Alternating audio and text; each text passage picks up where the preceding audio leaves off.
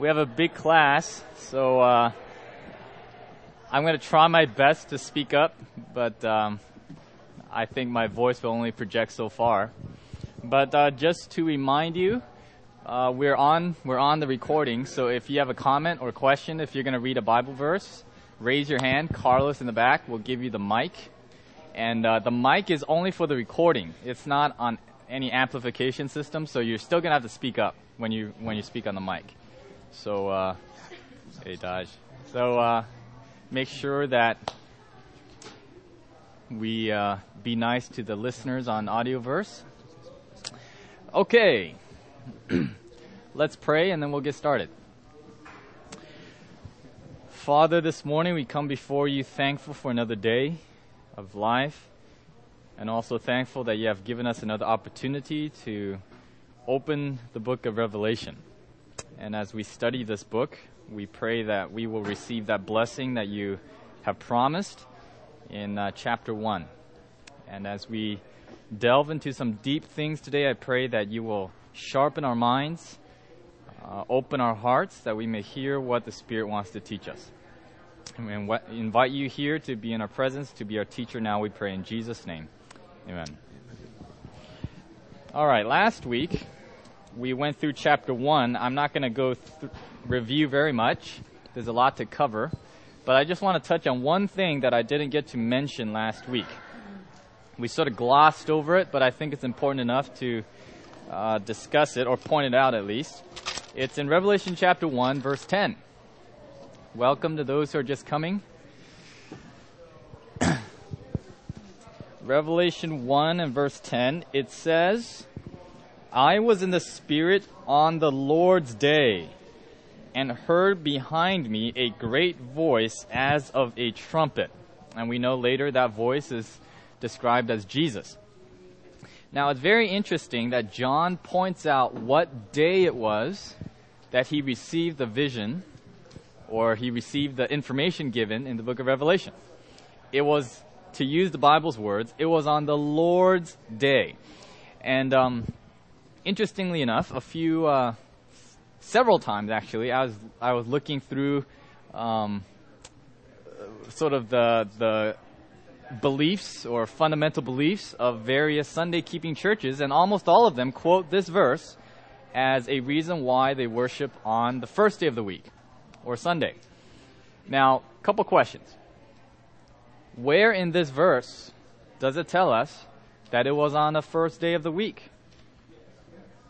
You can look in the context, you can look in the whole chapter. The only thing it tells us is that the only description for that day is that it is the Lord's day. And so what we, the burden upon us is to go through the Bible to identify which day does the, does God claim as his own? Does God claim the first day? You know, the day that he resurrected, that's really the explanation. Or does he actually tell us that another day is the Lord's day? Now, I'm not going to spend a lot of time on this. I have a list of texts here. I'll just throw a few, few of them out, see if you can finish the rest of the verse. And on the seventh day, God ended his work, the work which he has made. And he rested on the seventh day and hallowed it. For the seventh day is the what? Sabbath, Sabbath of the Lord thy God. And then in Isaiah chapter 58 also it says, If thou wilt call the Sabbath a delight, and turn away thy foot from doing thine own pleasures on what? My holy day. And then in Mark chapter 2, it says, Sabbath was made, man was not made for the Sabbath, the Sabbath was made for man. So the Son of Man, therefore, is also Lord of the Sabbath. Three texts, just off the top of our heads. Very clearly, God clearly delineates the Sabbath as his day, the Lord's day. So, what that means is that John felt it so important to let the believers know that Jesus appeared on, to him on the Sabbath that he mentioned in the beginning of Revelation. So you remember why he was on, on Patmos, right? John, John was in exile there by himself with no believers. So it was a confirmation that the Sabbath is still the day for us to worship, for Jesus to appear to him on the Sabbath. Does that make sense? If if Sunday was the day we ought to keep, then John would have said, Jesus came to me on the first day of the week, or he would have clearly stated, and because the first day of the week is the day that we need to worship. But no, he emphasizes uh, the Lord's day. And uh, believe it or not, I tend to think that there's a little bit of a hint that uh, somewhere later on down in this book, this Sabbath issue, the Lord's Day issue, is going to come up again. And uh, for those of us who study Revelation, we know that's the case. All right. So, we're going to move on to chapter 2 today. We're going to discuss the first of the seven churches. This is the church of Ephesus. The church of Ephesus. So, let's begin in Revelation chapter 2 and verse 1. Okay, I'm going to try my very best to get it all in because there's a lot that we need to cover. So, um, if you'll bear with me, I'm going to read through the whole passage of the church. Uh, that's the first seven verses, and we'll be dwelling on those uh, today. Chapter 2, verse 1 of Revelation. Unto the angel of the church of Ephesus write, These things saith he that holdeth the seven stars in his right hand, who walketh in the midst of the seven golden candlesticks. I know thy works, and thy labor, and thy patience, and how thou canst not bear them which are evil and thou hast tried them which say they are apostles and are not, and hast found them liars. And has borne and has patience, and for my name's sake has labored and has not fainted. Nevertheless, I have somewhat against thee, because you have left your first love. Remember therefore from whence thou art fallen, and repent, and do the first works, or else I will come unto thee quickly, and will love and, re- and will remove thy candlestick out of his place, except thou repent. But this thou hast, that thou hatest the deeds of the Nicolaitans, which I also hate. He that hath an ear, let him hear what the Spirit saith unto the churches. To him that overcometh will I give to eat of the tree of life, which is in the midst of the paradise of God. There you have it. Seven verses, first church of Revelation all of the all of the message to the churches can be divided into a similar pattern. Jesus is introduced, and it's introducing him with some very special characteristic. And then he comes and he commends the church. He gives a commendation of stuff that the church is doing right or doing well. And then he comes and he rebukes the church, something that he has against them. And he gives them, after that, the curse and the admonition, meaning this is what you can do to repent. And if you don't repent, this is going to be the curse that you're going to receive. And then finally, he comes with a blessing for those who overcome. So that's one, two, three, four, five sort of chunks that you can break this his messages down into. And uh, with that sort of framework in mind, some of these churches are, are interesting because there are certain ones that don't have certain parts or components. But in Ephesus, we see all of them. And Jesus, first of all, he's introduced, again, using very visual words or visual imagery. We're going to need to see this picture in our mind's eye in order for us to really understand. So, how is Jesus introduced? First of all, it's a repetition of how he appeared in chapter 1, isn't it? And so it's a re- repetition of what we've already seen. But let's let's talk about it. We didn't talk about that before.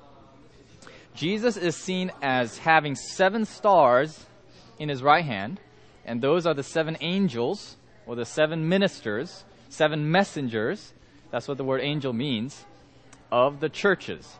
So the leaders or the messengers to the church, where are they? They're in Christ's hand. He's holding them, and he's walking in the midst of the seven golden candlesticks. Now, what does a candlestick look like? At least in the Bible. What, what does a candlestick look like? Yeah. That's the only kind of candlestick I really see described in the Bible. Uh, so that's the best best lead we have to go on. Of course, there's other kinds of candlesticks, but yeah, of course, right. But here we go the menorah, the comment that was stated was it, it looks like the menorah, seven seven branch candlestick. But how many of them are there? it's not just one candlestick with seven branches, because Jesus can't walk through the little spaces between the branches. It appears as though there are seven distinct candlesticks, each with seven branches. You see the, you see the picture. And we also notice that we don't get into the, the holy place of the sanctuary until Revelation chapter 4. That's where you actually see seven lamps. And that's where you see the actual candlestick. Right here, we're still on the earth, okay? So this, this is the imagery. Jesus is walking through the seven, seven branched candlesticks. And what do those branches have on them based on the sanctuary? I mean, this is, this is just a trivia question, but almonds. So it's an almond tree. The candlesticks are like a tree with seven branches with fruit on them. You sort of get the, the there's a visual picture. And Jesus is walking through the trees. What does that remind you of? What does what kind of picture does that bring to mind? Jesus walking through the trees. Uh, where's the mic? Someone had a comment over here. What what does it look like? Think think think Bible story here. Gethsemane, that's one.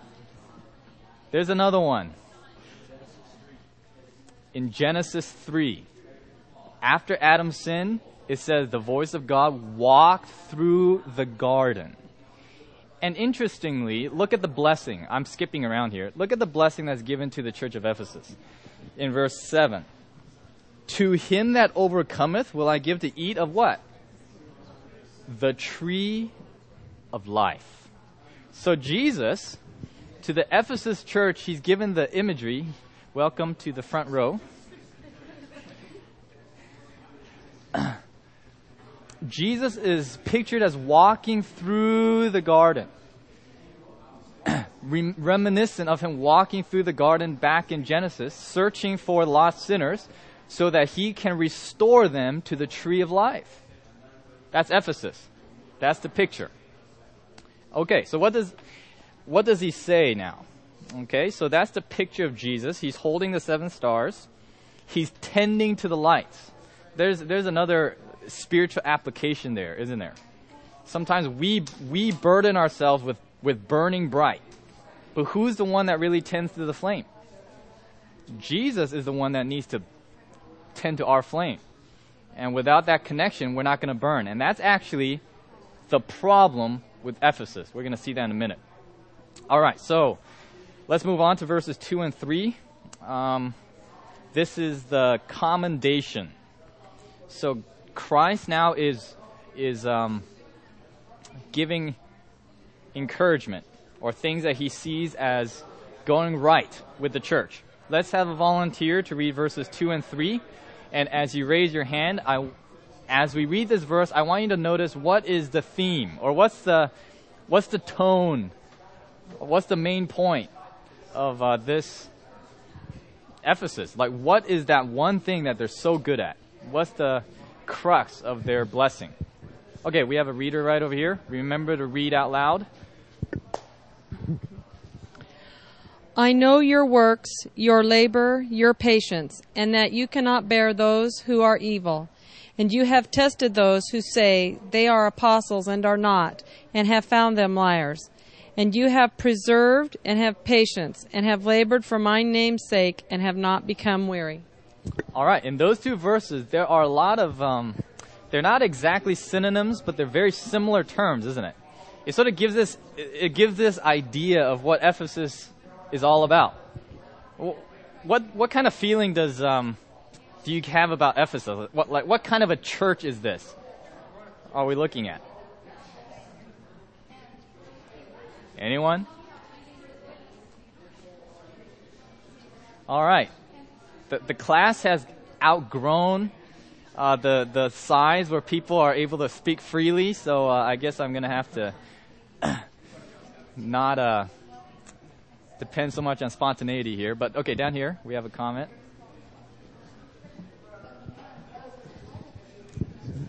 it looks to me like they're in a uh, position where they're able to sort things out, Okay. and they're uh, trying to see whether or not those who are amongst them are uh, teaching the truth. Okay. So he said he it's uh, they know how to sort things out and determine who's teaching the truth. That's actually we're going to spend a lot of time on that in a minute. But the overarching tone that I get out of it, those two verses, is that Ephesus is a very hard-working church. You know, they they labor, uh, they have patience, and they work, and it actually says they labor twice. And and Christ sort of emphasizes, you guys work really hard. You guys are really diligent. You guys are just on top of your game type of thing. So this is a very hard-working church. That's sort of the overall arching theme. But then it says in verse 2, you cannot bear them which are evil.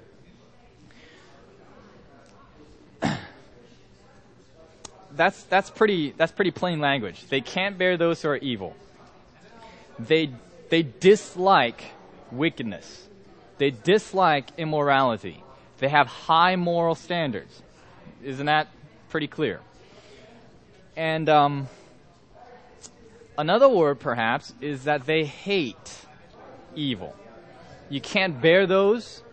You hate them in a sort of a way, right? Okay, we're going to keep that in mind. And it says they tried the men who claimed to be apostles and found out that they weren't. I'm just going to touch on this and then we're going to come back to it. But this idea of testing the apostles, how do you test someone who claims to be an apostle? Uh, By what standard? By the Bible. To the law and to the testimony, if they speak not according to these things, it is because there is no light in them. So Ephesus, not only are they, do they have high moral standards, not only are they very hardworking, they also know their Bibles. They know their Bibles very well. And so if, um, if I can use modern vernacular, uh, this is, um, this is labeling, I know, putting people in boxes, but you know, we, we throw these terms around and I think you understand what I mean. Ephesus, to me, is what we would label as a conservative church. Conservative by their standards, their way of life, uh, their knowledge of the scriptures. Conservatism in that sense. But this church has something wrong with it. Christ has a rebuke for this church. And what is it? Verse 4. Nevertheless, I have somewhat against thee because you have left your first love. Now, the first love concept is is something that we can spend the whole class period talking about, and there's more to cover than that. But to just put it simply, it is not enough for a church to hate all the right things. Follow me. It is not enough for a church to only hate evil and to do a lot of good things without the proper spirit behind what they're doing. And that's the problem with Ephesus. They do a lot of good things. They work really hard. They hate all the right things. They hate evildoers. They hate wickedness. They try all those false prophets and false apostles. And he fi- and they figured out who was right and who was wrong. So th- there's a fine balance here. And that is Christ actually commends them for doing those things. So meaning so let me put it this way.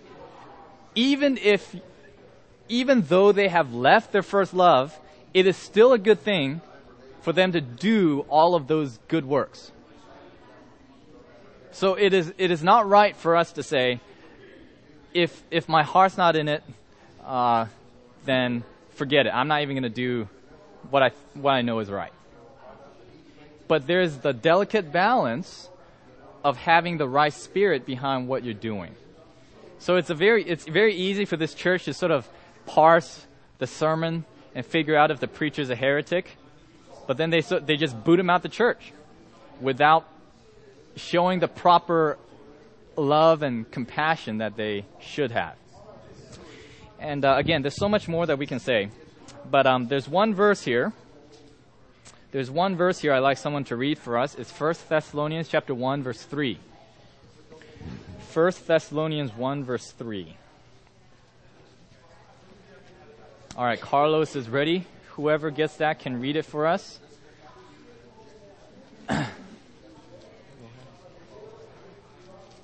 All right, Carlos on the other side.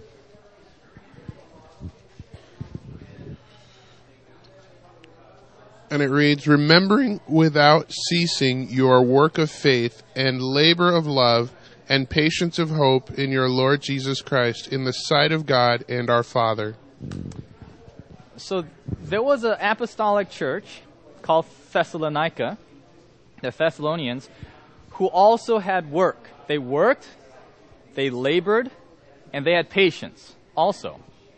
But they also had in the mix the proper spirit they had work of faith, labor of love, and patience of hope. So it's not just, Christ doesn't just want us to work. He doesn't just want us to labor. He doesn't want us just to have patience. He wants us to work in faith. And then he wants us to labor in love. He wants us to have patience with hope. You see the difference? There's a, there's one way where you're just sort of you're just doing it for the sake of doing it. And Christ still says that you should do it even if you don't feel like it, by the way. But we need to do it with the assistance of the Spirit of God. And let's move on here. What's the rebuke? Like what's the what's the curse, I mean, if they don't turn away from this? It says very clearly in verse 5, or else I will come unto you quickly and will remove your candlestick out of its place, except you repent. Actually, let me just read the rest of the verse. Remember therefore from whence thou art fallen, and repent and do the first works, or else I will come quickly and remove your candlestick.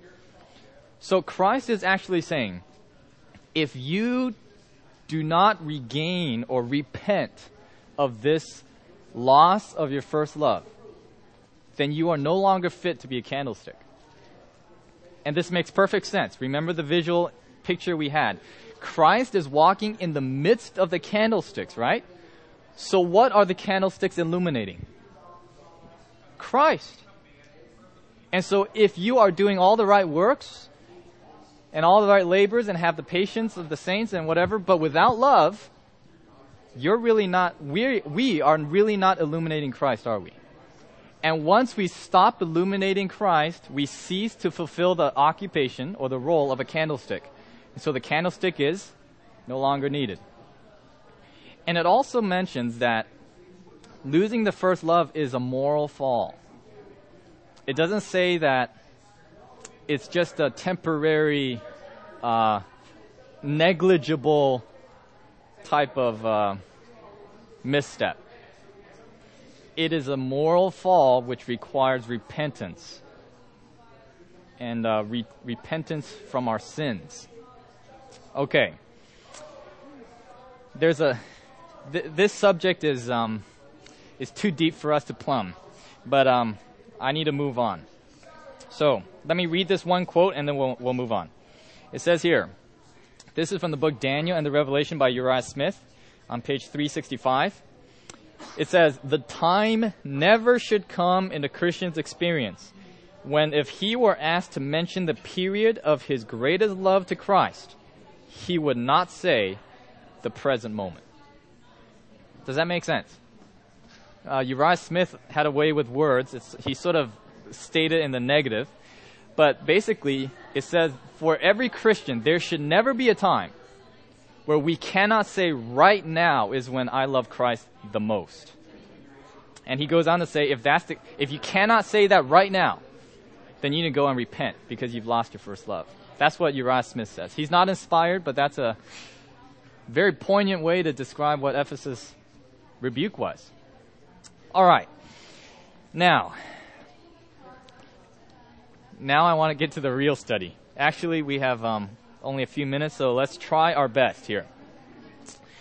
The seven churches other than just describing the faithful, it describes the unfaithful within the church. It's describing the situation within the church. And so here in Ephesus, we already see sort of a delineation between two groups. There's a group who are the faithful, they try the apostles, and then there are the other group, which are the false apostles, the liars. I want to look at those for a moment. The church of Ephesus is found throughout the New Testament, in the book of Acts, and then the book of Ephesians, the book of um, First and Second Timothy, essentially, were for the Ephesians. And uh, in um, Acts chapter 20, Acts chapter 20, let's turn there. The Apostle Paul calls a meeting of the elders in Ephesus.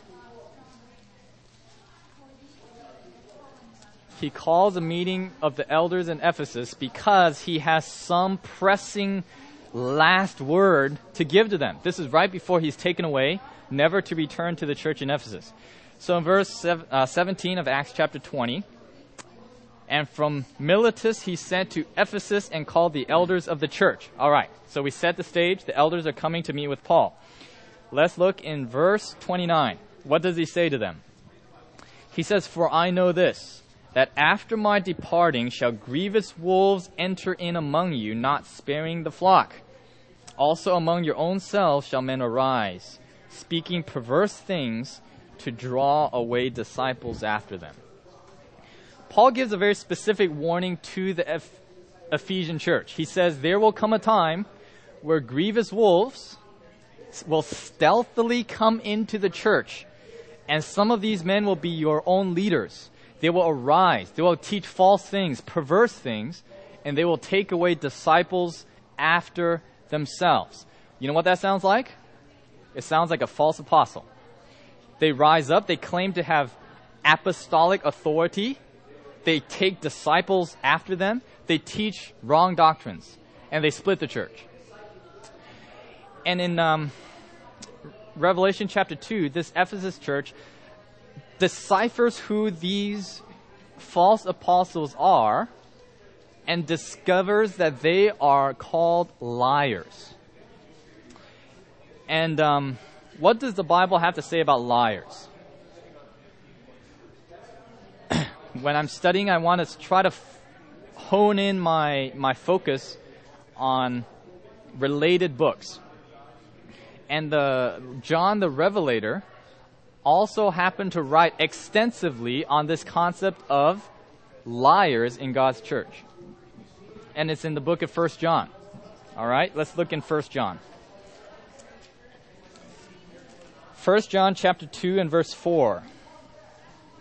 I'm going to try to try to keep up here. We're to fly through a few verses and then we're to make an application.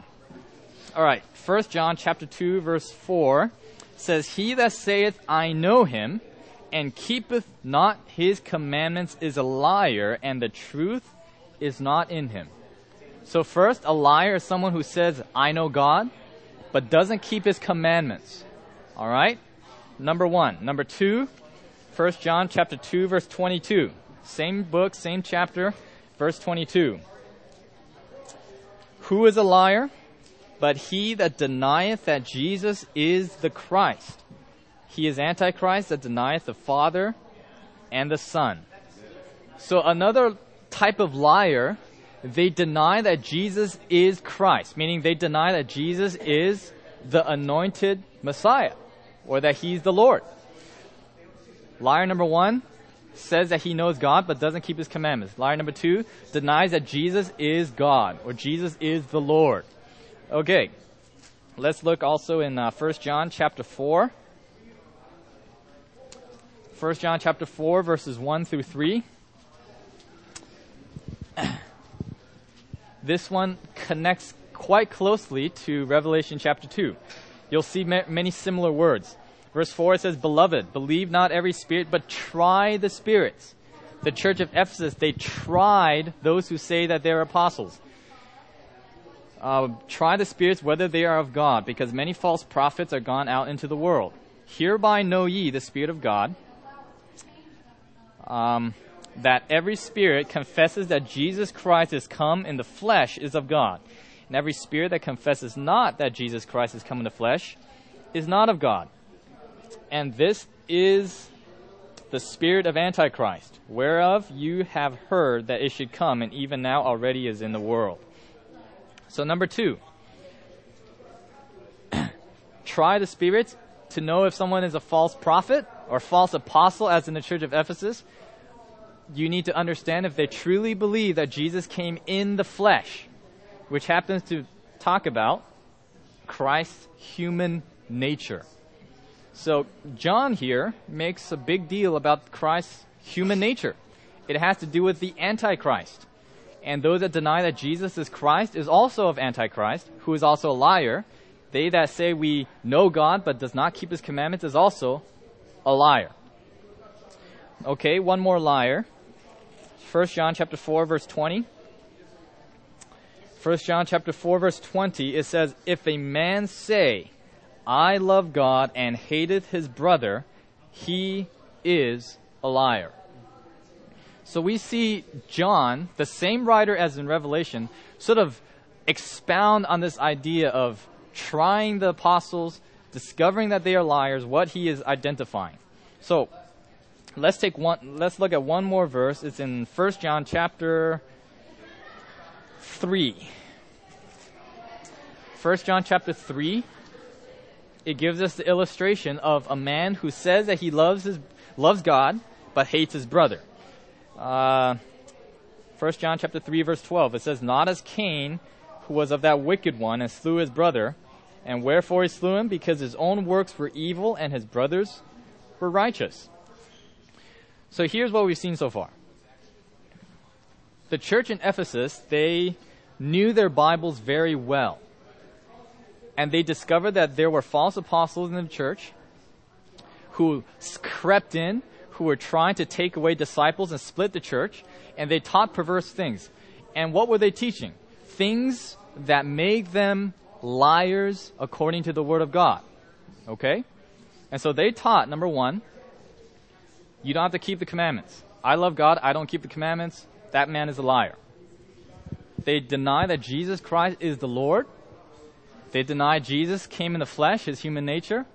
And they also say that they love God, but they hate their brother. And they persecute their brother because their works are evil and their brother's works are righteous.